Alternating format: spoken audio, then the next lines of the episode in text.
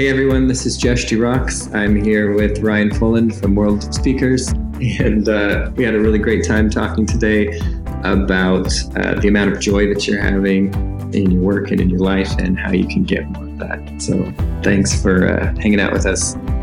Welcome to the World of Speakers podcast, brought to you by Speaker Hub. In each episode, we interview a professional speaker and reveal their very best tips and tricks. You'll learn to improve your presentation skills, keep your audience engaged, and learn how to grow your business to get more gigs and make more money. Here's your host, Ryan Foland. All right, welcome back here to another episode of World of Speakers, where we find speakers from around the world who you can meet, learn from, and be inspired by. Today we've got Jesh de Rox. And I am excited because I've done a little research online, but we haven't actually met. And so I'm meeting you here with everyone. How are you doing today? Very good. Thank you so much. Good. Well, let's hope that uh, we don't get disconnected here because one thing that I've learned in the last call is that you're patient. And this time I know that you're persistent. So uh, as, as we work through this here, um, let's go back to this story of where it started. It sounds like you weren't a military brat moving all around. You were a, a dreamer brat. And you, you said your dad was a dreamer and you traveled around the US, and that's about as far as we got. So catch us up to speed where this all started. Yeah, my dad um, had a lot that he kind of wanted to do and chase and achieve in his life. And he just kind of took our family around for the ride. So from a very young age, we were moving constantly. I think by the time I was 18, I lived in about 27 different houses across uh, the United States and Canada. Wow. And so, you know, I was never in uh, anywhere for very long. We were sometimes in a place for a month, sometimes three months, sometimes we lived in our car. So we we're kind of at the lowest level of poverty in the United States that you can get uh, to without being, you know, completely homeless. And uh, that was an incredible upbringing. It was very formative on me some of the advantages of that were having to develop a flexibility and adaptability. And I think another big advantage was I didn't build a sense of personal identification around the same kind of things that most people do, which would be like, you know, a certain home or a certain community or certain, you know, friendships. And so that's left me with a very fluid sense of self uh, compared to, you know, what happens to most people. The downside of that is, of course, you don't get the chance to build long term relationships, which is a really huge part of how humans feel a sense of stability and uh, safety in their lives. So when you're a young kid and you're meeting other young kids, that's not really that big of a deal because very young children are very connective. They're very quick to accept you into the fold, so to speak. But the older that I got, you know, moving into junior high and then in high school, I was always the new guy. And sometimes the new guy can be, you know, interesting or a curiosity, but rarely is that the person that, you know, you invite over to your house. Right. And into some of the deeper friendship bond kind of activities. And so as I grew up, the older that I got, I just felt in, increasingly isolated from the social structure that I saw around me that most people had been, you know, steeping in since the time they were born. And I developed, because of that, a really strong fascination with connection and uh, how bonding works and how it forms and what prevents it from happening. So, what was an incredible weakness of mine, you know, which was an incredible amount of loneliness, actually, kind of ended up becoming something that I became so fascinated with and kind of obsessed with that, you know, 20 years later, I now get to travel around the world and talk about connection. So it's kind of cool how that can happen. Funny how that comes full circle, right? Totally. Yeah. yeah.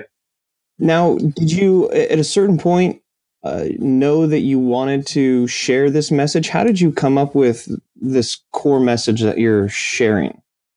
Well, as you know, with most things, it's a long story, but the, the short version is what was a disadvantage for me in my teens, which was being very isolated and growing up, you know, outside the culture, kind of started becoming an advantage for me in a business way in my early 20s. I entered into uh, the field of photography and I had not been taught the traditional way. And um, you know, as I said, didn't have a lot of the cultural references that other people had. And because of that, I ended up just kind of doing it completely my own way. For me, photography was never really about taking pictures. It was about connecting with people because as soon as you give somebody a camera, they kind of get invited into these social rituals, you know, that most people take for granted, like birthday parties and weddings and family reunions and all of these places where people who have bonds kind of, you know, form just to celebrate each other. And uh, it was amazing for me to all of a sudden have that opportunity to feel like I was included and I could, you know, be close to the action. And really, I mean, when you're a photographer, you, you get to stare at people and it's okay. right. Which normally it's very not okay to do things like that. So I got to be, you know, in quite emotionally intimate situations with people. Became especially fascinated with uh, people who were in love and, uh, you know, with weddings. And uh, to make a long story short, because photography was always about connection for me, I ended up developing this technique that's called moment design that uh, solves a really huge problem for photographers. And that is, as you probably know, when somebody holds up a camera in front of your face, if you're like most people, you get very awkward and weird yeah. and yeah. give what they call camera smile. And of course, camera smile is not the best version of you. Yeah, you would never win any friends or lovers or whatever if you only use camera smile. And yet, uh, that defense mechanism comes up almost every time somebody tries to take a picture. So, photographers have this really, you know, tough challenge of how do I get this complete stranger to show me the same sides of themselves that, you know, you would normally only show to a loved one or a close friend you know, on demand within a few moments. Uh, it's a very challenging thing to do. And to my knowledge, it had never been, you know, addressed before um, in the terms of teaching. The great portrait artists learned how to do it, but it was such an esoteric kind of method, you know, that it was just written off to uh, quote unquote personality. If you had the personality, you could get that out of people. And if you couldn't, well, you were screwed. Yeah, almost like an Austin Powers, right? Where you have to be larger than life and you're in a burrow, you're in a burrow, you're digging, digging. Yes, yes, no, exactly. no. exactly. And some kind of personalities, specifically extroverts, you know, can pull that off. Uh, but a lot of photographers are actually introverts, you know, like I right. was. They they are into it because they don't like being on the other side of the camera. They like observing. Right. They like to be so, behind the camera. Yeah, the safe side. So um, I basically developed this technique, firstly, just for my own purposes, that uh, brings down what I call the personal walls very, very quickly. There are some situations in which people will bond very fast. And I got really, really interested in those. One of the most formative experiences that happened in my early 20s is I was photographing at the time some weddings of some oil workers who lived in northern Canada. And oil working is already a very tough job. There's huge machinery, things can break, there can be explosions. Uh, that's just in a normal, you know, place. Northern Canada, you're talking about sometimes temperatures as low as minus 30 for like two weeks. So having to work that kind of a job up there, you know, you have to be a very, very tough, tough individual. So a lot of these people that were working there, you know, were were giants of men. You know, they come from long lines of very tough you know, family situations. Yeah, hardened souls, and hardened. very hard to get them to smile, right? oh God, yeah. And so, you know, their girls would usually be into it when we tried to take the picture because typically, you know, girls are more interested in that. But when it came to them, they would just be these stone walls. And um, these same guys, you know, if I had called them an artist or something like that or creative, they probably would have beat me up, you know, for accusing them of you know, some slanderous, you know, uh, thing. But um, what would happen is I would see these guys on the wedding day and they would get up to give a speech, you know, about their brother. And they would say something like, you know, uh, that time, you know, when, when dad had left and you, you just really showed up for me and I'm always going to love you for that. And I'll, I'll never forget that. And they would say this speech and it would be so beautiful that the entire audience would just fall. And as a speaker, uh, and I know you're a speaker too, to be able to get an entire room of people to cry because they're so moved by what you're saying is actually quite a powerful act of, of art. It's an incredibly powerful creative uh, expression. And the fact that this guy, who never would have considered himself an artist, on this day can all of a sudden get up in front of an audience and give himself permission somehow to access this piece of him and share this piece of him that moves everybody to tears was fascinating to me. Yeah. Because for him it was a it was a wedding, it was a special day, but for me it was just a Saturday. I saw this week in and week out. And so probably he would never access that place again in his entire life, or at least not very many times. But for some reason, something about the elements that were in place there allowed him to access that subconsciously. And that really got me exploring um, could the elements that are in place that caused him to feel like he could access that piece, could those elements be uh, found? Could they be replicated? And it got me really interested in exploring what are the ingredients of what we call beautiful moments. And ultimately, could you make a beautiful moment on purpose? Because powerful photographs are only powerful when they're photographing a powerful moment. And a lot of times, photography is so focused on the picture that most people who are taking pictures completely forget that there has to be something really interesting and engaging happening when you're photographing somebody for the photograph itself to be interesting. Right. So I basically started exploring more about moments than I did about photography. And of course, why we open ourselves up to engage in a moment, how it affects us, you know, the walls that we have that normally prevent it, the kind of elements that are in place, you know, that allow us to be able to engage with really beautiful moments. It turns out are, are definable and are repeatable. And I created this very simple technique where within moments you can you can access genuine, authentic sides of uh, almost anybody. And that became kind of a huge sweeping thing in the photography industry. And there's about 15,000 people in the world now who kind of practice that technique, moment design. And uh, there's teachers that teach it, and it kind of became a whole thing. But it really kind of, for me, became the start of this journey that was much more interesting to me than photography, which was exploring, you know, how feelings happen in us and uh, what if we could have beautiful moments on purpose? Since they are things that are happening inside of us, why don't we have more control over that? So, um, since that time, which was about 10 years ago, I was kind of simultaneously building that part of, of my work and helping to train photographers in that. But um, on the side, became increasingly interested in you know, emotional intelligence and feeling generation and something I call pattern disruption and just this whole kind of host of ways to try to describe to build simple practical language for how do we feel things and why don't we feel it on purpose? Why is it disconnected from our conscious thought process? And could that be changed? Yeah and one, one of the videos i saw where you were explaining uh, to a large audience and you had asked them who here has ever had feelings? Right? And you get a yeah. giggle and then you say, well, how many were they bad feelings? And then how many times have you continuously thought that?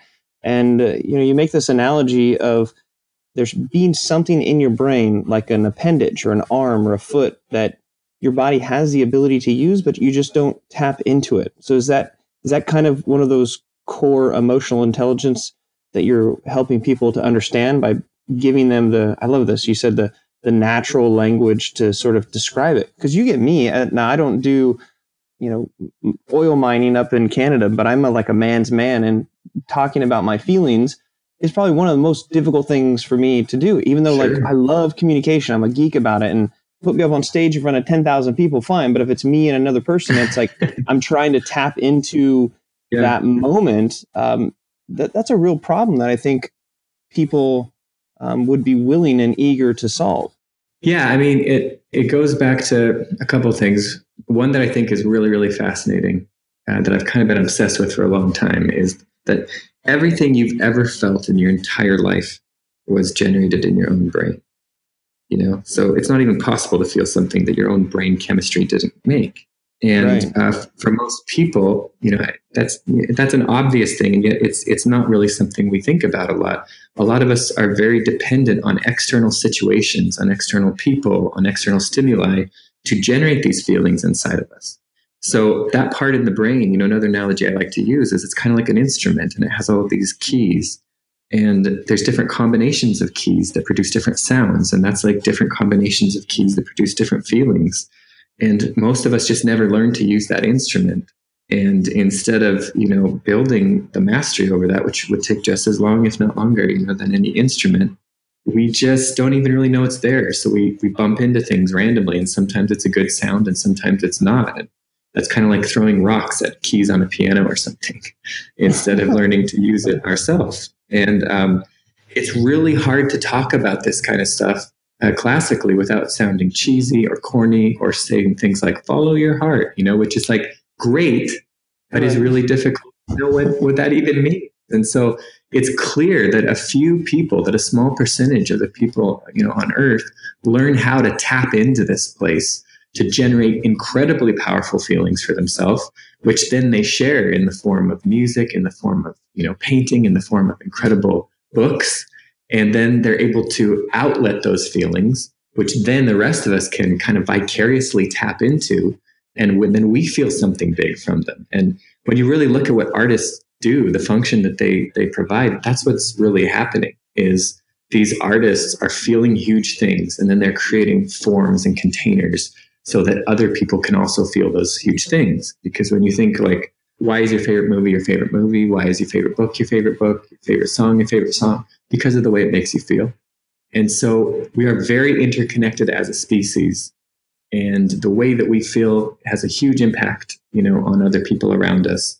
But people who are called artists, I think the really the only difference between them and so-called regular people are they found sub some way subconsciously to build a conscious uh, connection to the place where feelings are generated. And um, I mean that's a whole other huge subject we could talk about for a long time because a lot of the ways that they did that don't end up being you know the healthiest all of the time. Right. Yeah. Different ways to channel it. Well, I want I want to go back to this this quote, which is everything that you feel is generated by yourself. Remind me of that again. What what is the this concept that everything that you feel you've created in your own mind? Yeah, I mean, our feelings, you know, through our, our nervous system and all of that are are sparked from our own brain. So our brain will experience something and then interpret that experience and then send a feeling response um, because of that. And because that happens subconsciously, it's not a part of something that we know how to control we tend to associate those feelings uh, with whatever it was we were experiencing. So, you know, if somebody, we meet somebody and they seem like they're in a bad mood or they don't like us for some reason, we'll probably get a bad feeling about them. And uh, the funny thing is, is, you know, as we all know, a person is not just one thing. and someone that you met on a certain day, you know, and you didn't like them very much because they didn't seem to like you, maybe they had just had a really bad day and they happen to be the best person in the world you know, or their son, you know, thinks they're the best father ever, or their, you know, wife thinks they're the most amazing man, or, you know, it's it's um, it's very clear that if if one thing was happening, ten different people or a hundred different people experiencing it could all experiencing it a completely different way, which just points back to we have a huge responsibility, at least theoretically, to be able to choose how we respond to things and choose the feelings that different experiences give us, ideally to be beneficial to us instead of being hampering. And as in that talk that I, you were referencing, I was just pointing out that most of the time, that's not even a choice that we're making consciously. It just, it's almost like a roulette, you know, for most of us. It just it happens. okay, so so here's here's the crux for all those speakers out there. How do we take that concept and help people deal with speech anxiety or even if you're at a high level speaking, you still can have these thoughts or these impressions. Maybe it's about the audience or it's about the stage, or maybe there's something wrong with the microphone. But have you worked with speakers to help use this same concept to help them really address and understand all of the anxiety you feel, all of the stress that you feel? It's all because of you, at the end of the day. Yes, um, absolutely. I think I think that's a really interesting application of that when it comes to speaking because physiology makes it so that when you get up in front of the stage, however you know, however well versed or however experienced you are, there's always a bit of anxiety that I, like mm-hmm. to turn mm-hmm. into energy.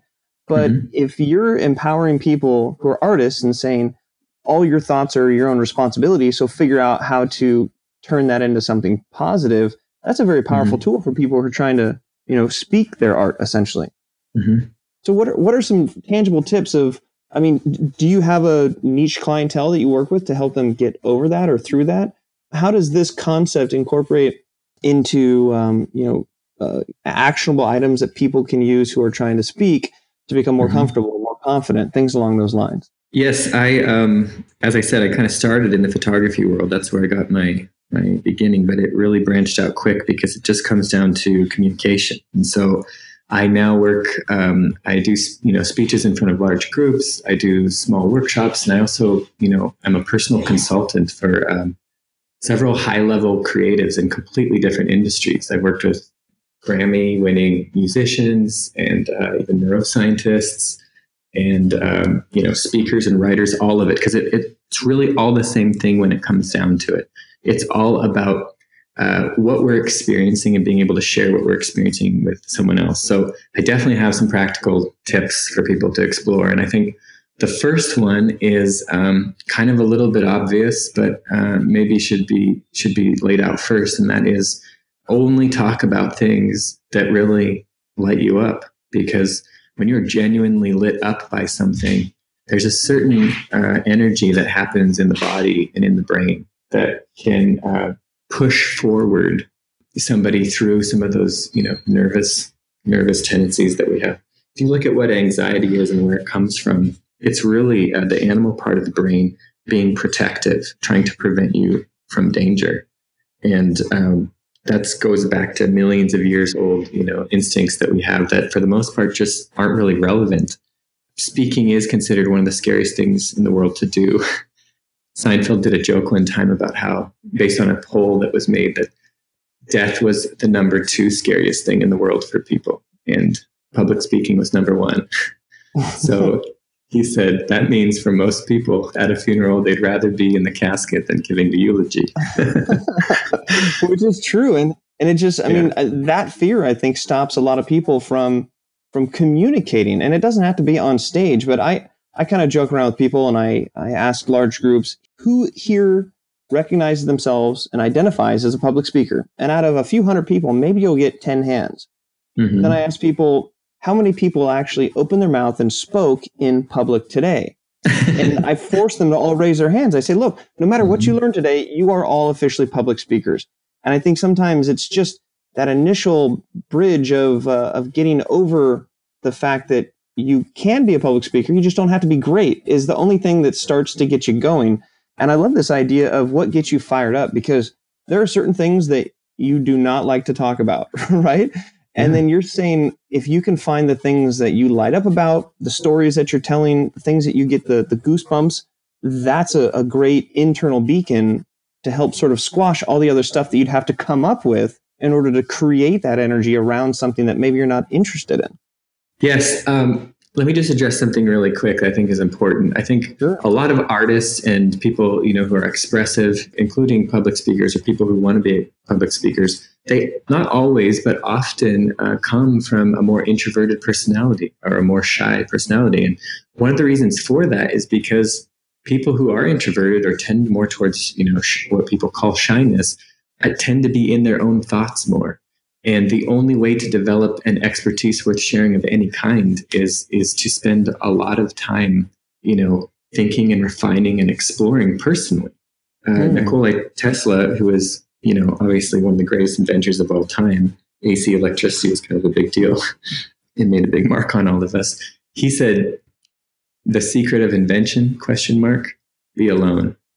And um, I love that quote, you know, because he's just he's saying you want to go really far in a direction that's going to end up helping a lot of people, there has to be a lot of time, you know, spent just with the self. So hmm. A lot of speakers and, you know, communicators and artists tend towards, you know, the shyness, at least originally. And so there's this barrier that you, you have to get through. But a lot of people um, that, that have been that way for a long time become identified like that and call themselves, you know, shy and all these other words that uh, have some kind of inaccuracy circumstantially, but aren't really fundamentally true. And a way that I quickly prove that is let's take a very shy person, you know, or somebody who identifies as shy, who is who is in a, a burning building, you know. They probably once the the burning you know, starts happening all around them and there's flames and fire, they probably wouldn't shyly leave the building. You know? Right. The, the same animal instincts would then become very relevant at that point, right? And taps into that that human nature of survival. yeah, it, it, it goes back to these mo- you know these elements I was discussing before of you know um, there are certain elements that happen that when we see them, when we feel them, when we respond to them, suddenly you know we we have access to different parts of ourselves. So they would probably run through the building saying fire, fire, fire, you know, which is very clearly public speaking, and they wouldn't they wouldn't feel shy about that at all.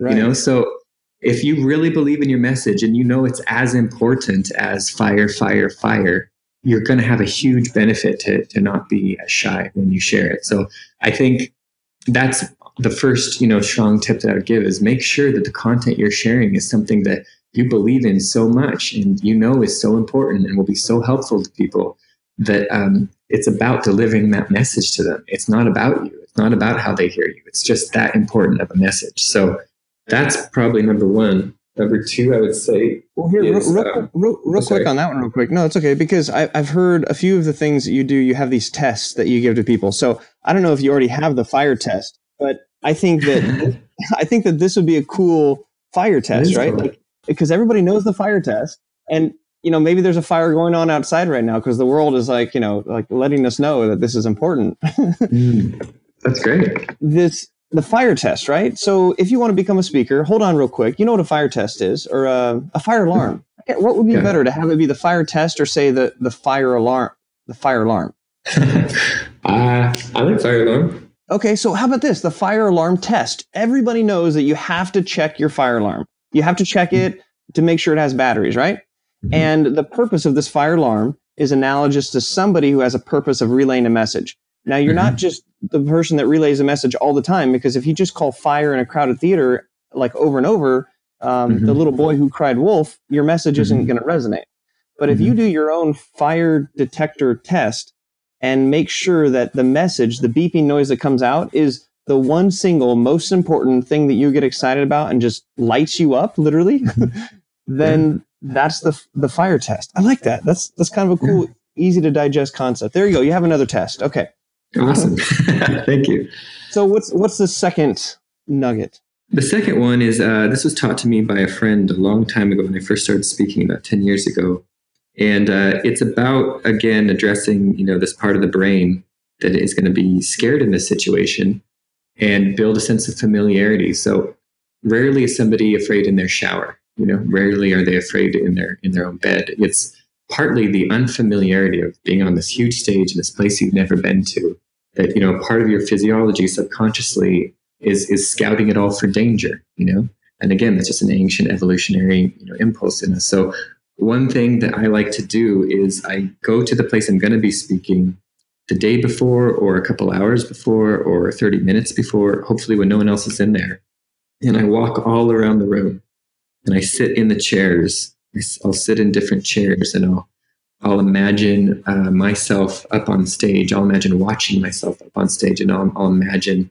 feeling uh, connected to what I'm saying up there. And so, what I'm doing, I'll probably do that with 20 or 30 seats, you know, over the course of maybe 10 minutes um, before the speech starts, before anyone else is in the room. And it's implanting in my subconscious physiology to the animal part of my brain that this is a familiar place for me. This is a safe place for me. This is a powerful place for me this is a place where something really good is going to happen. And so uh, then later on, when I'm speaking to everyone in the stage and I'm looking out at those audience members, I already have that that strong association um, that this this is my place. This is this is my home court. So that's something that um, I do that I I really really love as well. The home court test. The home court test. and and also this is interesting because it taps into that original message, which is all of your thoughts originate in your own brain. And if you're mm-hmm. feeding your brain with thoughts that create comfort, create power, create familiar familiarity, mm-hmm. then you're setting yourself up for more control over thoughts that you're going to have no matter what. You get up on mm-hmm. stage and if you're new to the room, your thoughts will be influenced by this animal instinct. But mm-hmm. by you going out there and actually walking the home court, uh, it makes it your own. I think that's a that's an interesting uh, early advantage, right? I mean, there is a home court advantage. That's it's kind Definitely. of the home court advantage theory. You it always is. do better when you're at home, yeah. and so I like that. Very cool. I got one more for you if you want it. Let's do it. A three is a magic number. I love threes. Uh, what's your? Do you know what your numerology number is? no, Oh my gosh, you sir would have so much fun. With you're gonna have to hook me up. so I'll, I'll connect you with a couple people that could do it for you. But they basically just take your birthday and they do this weird math. It's fun if you see them do it, and they Mhm. come up with a number. And in, like I'm a number three, and just like I'm a Leo, everything that's true about a Leo is true about me for the most part. And for a number three, everything that that has to do with it. And it's weird because I, I see three all over the place, and I think Mm. it's a magic number. That's why there's three bears, three blind mice, Mm. and I think that we really count one, two, three, many. I think that's just it. I think we should just learn how to count to three. But you, you would trip out on uh, on your numerology. I'm excited for you to find that out. Um, so, bit of witchcraft for you. All right. So, what's what's the number three tip of the day? Uh, the number three one is when you know your material so well that you don't have to think about it anymore. That's when it really starts being fun. Because a big part of what's scary about being on stage is what if you mess up? you know, what if you mess up? What if you don't say the words right? And uh, in my experience, people who you know are are speakers will treat it completely differently, or who want to be speakers will be completely different in that than if they were going to be cellists. So I don't know anybody, you know, who was deciding they wanted to be a cellist, was going to go perform on stage and would would give it a good, you know, 15 minutes or an hour of practice, Yeah. having never played cello before. I'll just kind of, I'll just, I'll wing through the first few notes until I catch it right. Yeah, yeah. There, there really is no um, substitute for for the practice. And I initially, you know, did the best that I could. And we do have the advantage of having spoken since we were children, so it's it's not uh, exactly. Just a minute. Yeah. Fire, fire alarm. I just Yeah, another speaker has been inspired. Another speaker has been inspired. Yeah.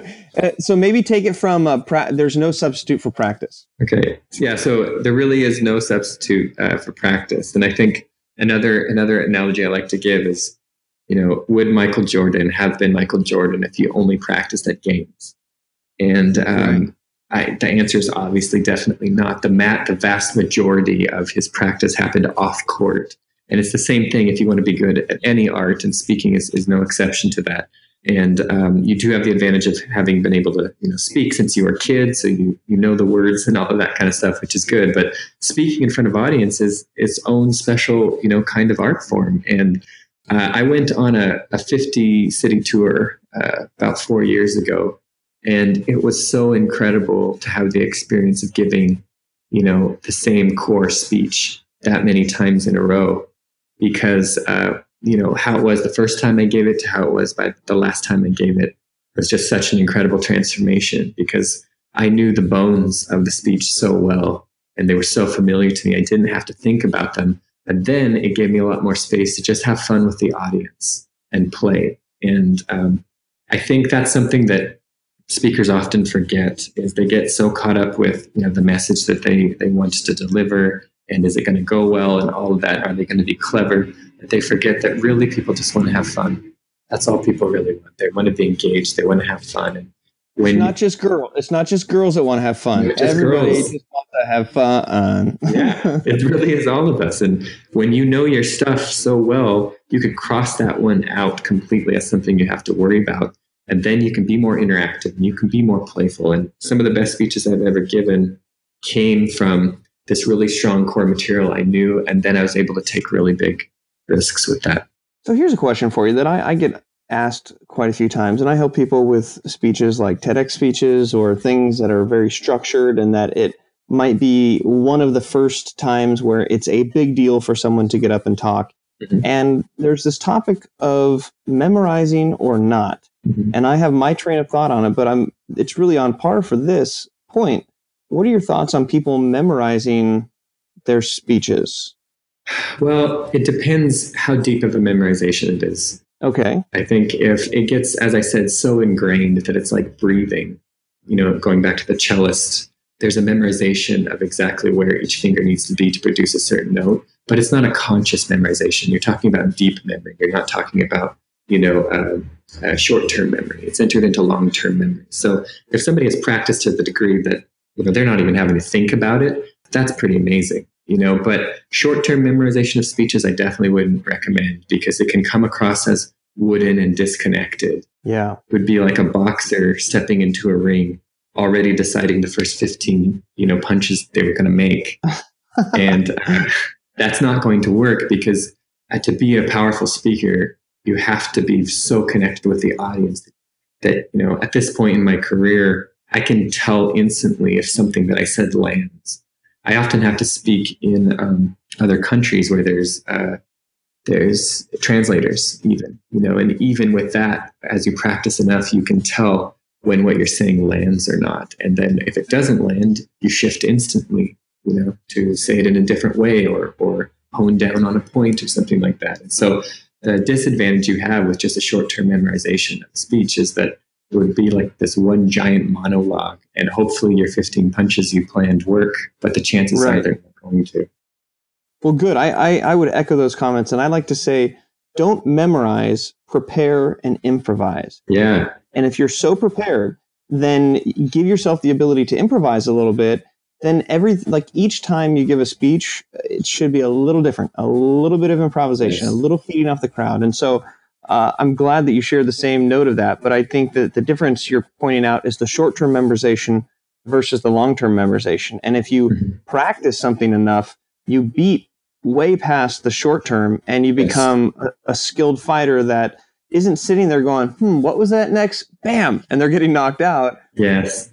uh, versus more of a bob and weave. Like I had that visualization, right? Exactly. Yeah. Cool. Well, so you're talking about the, you know, speaking worldwide, having translators, being on a 50 city tour. These are all things that I think a lot of people aspire to achieve. So in this last little section, I always like to get your insight on, you know, what has worked for you. And this isn't the the hard sell, this is how you make a million dollars speaking, but it's mm-hmm. certain things work for certain people. And, you know, how did you come up with the opportunity to be on a 50 state tour or something like that. Did you do that? You know, how do you go after your international speaking opportunities or is it a process of the last 10 years and it's complicated? So what would be some of the things that you could share with people that they might be able to try that has worked for you or to say don't do this because that doesn't work? Okay, well, I mean, again, um, I like to just bring it back to to the cellist analogy because I think sometimes we will look at something, some of the performance, some of the performance careers in arts differently than we will, you know, at some of the more classically understood arts, you know, something like painting or working on the cello or something. How would you become a famous painter? How would you become, you know, a well sought after cellist? There's really two things that are involved there. One is getting really, really good, you know, at your craft. But secondly, it would be really having something to offer that somebody else doesn't. And so I had the, you know, unusual experience of my weird childhood that ended up um, pouring into me building an unusual expertise in human connection that uh, translated into photography. And so I, at this point in my career, was, you know, hugely benefited by being able to rise to the top of that particular industry. And even though that industry is tiny, it's a worldwide industry. And so I was first asked to speak because I won a bunch of awards in the photography industry like 10 years ago. And I started a few trends in, that in that particular genre that, you know, kind of kind of went around the world. So it, I was very lucky to have that. And um, I think just starting from absolute scratch, breaking into the speaking industry, I don't think would be very easy definitely not impossible, but it's it's not very easy, and um, it would be greatly you would be greatly benefited by having an expertise about something that was unusual and nobody else was was talking about, or few people were talking about it, or if you could develop a way to talk about it in a way that nobody else was was doing. And I think that's kind of a that, that's a great point because there is this sort of search for instant success or exactly. instant gratification, and sometimes people that you may see as a cellist or in their performance, they may even have their success now and make it maybe seem like it was easier than it was, or maybe yes. they just haven't given the whole backstory. And I think if you look at those people, you really can trace back that it didn't just all of a sudden pop. It was a Always. story and it had a backstory, which had a backstory. One of the things I, I help people a lot with personal branding, and I think there's an analogy here where if you're trying to say be known as a thought leader in a specific space and if you're trying to do exactly what everybody else is doing because they're the ones at the top you've mm-hmm. lost your your authenticity of what makes you different you almost mm-hmm. have to not look at what people are doing right now and start with your own story and how it is different and that's how you can stand out and i think people still are you know trying to be like certain speakers that they want to emanate their success but mm-hmm. i think with speaking there's a unique opportunity to look inward first right start with what you have that nobody else has and then find a way to communicate it so i'm i think that that's inspiring for people but also frustrating for others who just want to like you know get paid you know huge honorariums and travel around the world.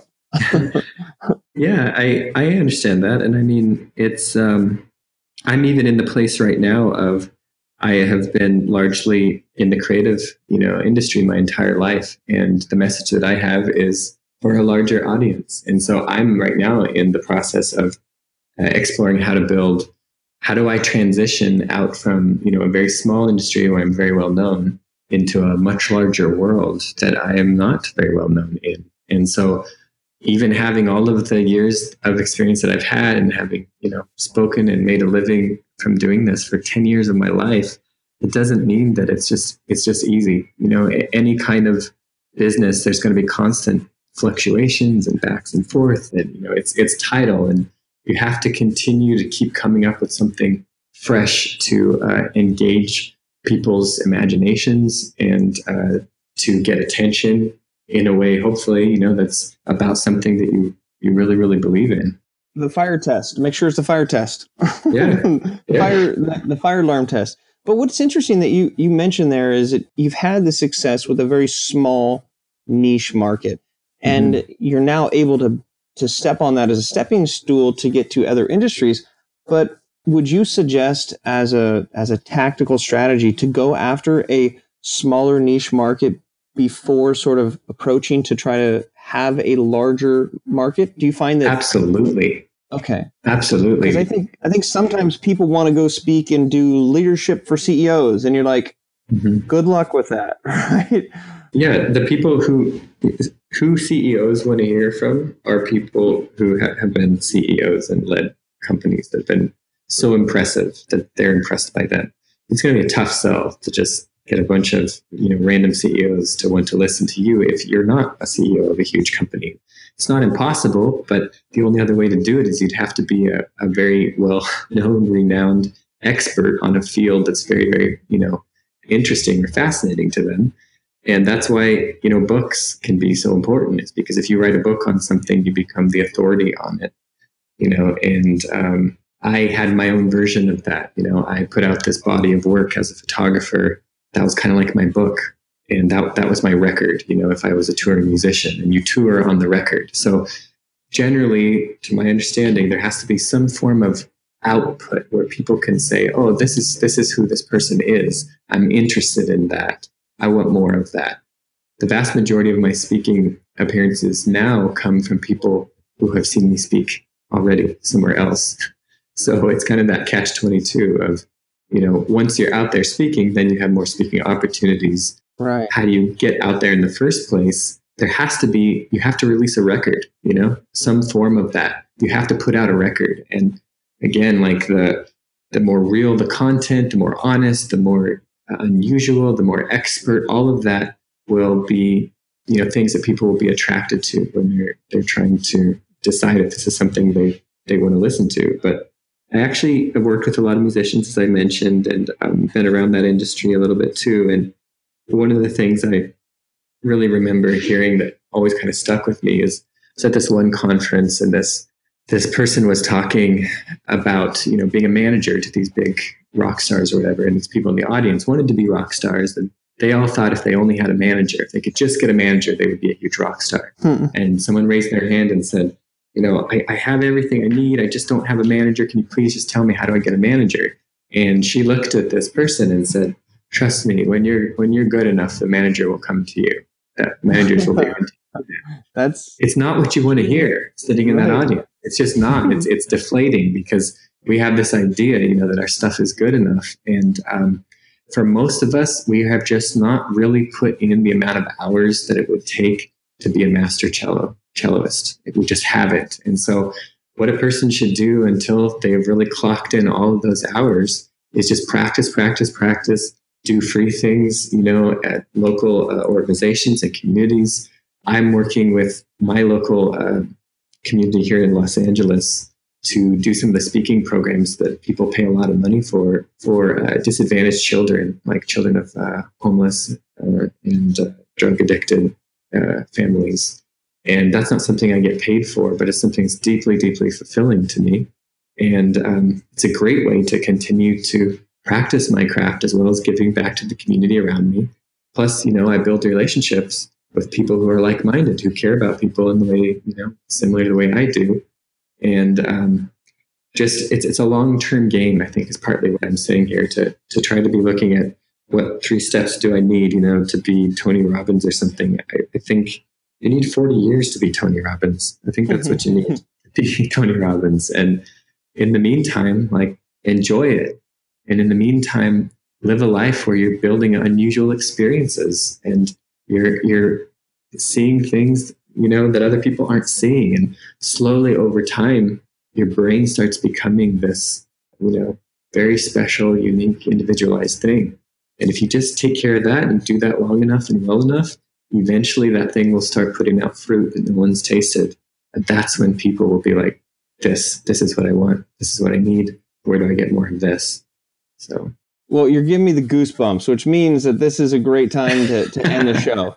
Now, I've I've heard some superstition on goosebumps that when you get goosebumps, you've either um, experienced it in a in like a different form in either a different life or in the past. And there's moments where I think you get motivated, and I think sometimes that motivation isn't the raw raw. It's this deep understanding that it will take time and that it's mm-hmm. okay because in that process, that's what it's all about. Like, don't skip and go to to collect your 200 on the go spot. Like you know, buy properties along the way, who, you know, these unique experiences. And Such a good point. this really comes down to the, the mindfulness. Like the more mindful you can be of your journey, the better your journey is and the more fun you can have. Cause at the end of the day, boys and girls just want to have fun. And, uh, speaking or music or art can be a tool for you to have fun and to engage the audience on an emotional level whether you're a Jedi and you can make everybody cry, or um, a Jedi and make everybody laugh, or a Jedi and make everybody just think a little bit differently about uh, you know how the information you gave them can change their life in just a little way. Can I can I close it with one last one last thing? Absolutely. Just don't give me the goosebumps again because my hair's gonna have to. I'm gonna have to go get a haircut. yeah, I think it's yeah. just just kind of tying up what you said there. And in addition to that, it's just that um, there really is no guarantee that we will get to the places that we think that we want to go. And if there's anything I've learned, it's that my brain was not always right about the things that it thought it wanted. so my my strategy now at this point is yes, I do pick end destinations, yes, I do pick goals, but I really just try to have the best quality of life that I can as I do that. I try to have the most fun that I can as I do that because if that's your main goal while you're working towards achieving something, it's not dependent on whether or not you achieve it. So if your goal is to become a speaker, I, I, would really ask yourself if I want to be a speaker in a year or, or two years, how could I have the most fun doing that? Because then whether or not you ever end up becoming that or not, you have a lot of fun along the way. And as silly as that might seem or as simple, when you're fun, your brain is growing. And uh, when you're having fun, it's, it's engaged and you're learning. And I think anybody pursuing anything would really be benefited by, by paying attention to just that simple indicator of am I having fun by this? Am I engaged? Because if you're not, there's just not good chances, even if you do get to the end of that, that you're going to have something really worth delivering well, Jesh, I, have had a lot of fun in this show here. I've learned a lot. So it was definitely a fulfilling experience. And I mean, I'm here in Orange County, so I'd love to connect with you in LA. Cool. If somebody was going to find more information, what is your favorite social platform or where would you point them? If right now they're like, oh my gosh, I need more Jesh, where do I go? well, if you go to my website, jeshderox.com, there's a contact form on there. And um, if you are really interested, that's a good, you know, place to be a part of also send me a mail, send me a message, and I'll put you, you know, on my on my contacts. And then Instagram is really the only one that I do anything with uh, these days. Jesh de Rox, J E S H D E R O X, uh, uh, Instagram. All right. Well, hey, I encourage everybody to reach out. I'm going to fill out the contact form and we'll have a coffee or something and see how cool. we can continue to have fun and share a message with the world. Sounds good. Ladies and gentlemen, this is Ryan Foland here with the one, the only Jesh de Rox, and uh, I'm excited for everyone to take these simple tools and implement them so that they can think better thoughts because thoughts become words and words become things. So Jesh says, think the thoughts you want. Join us on other podcasts here as we explore speakers from around the world to help you become the person that you want to be. And that might be speaking, that might be art, that might be playing the cello for, for all I care. all right, well, we're signing out and we'll see you. Find more episodes on worldofspeakers.com. All right, thank you, Jesh. This was a pleasure, and we'll see you later. Cool. Thank you.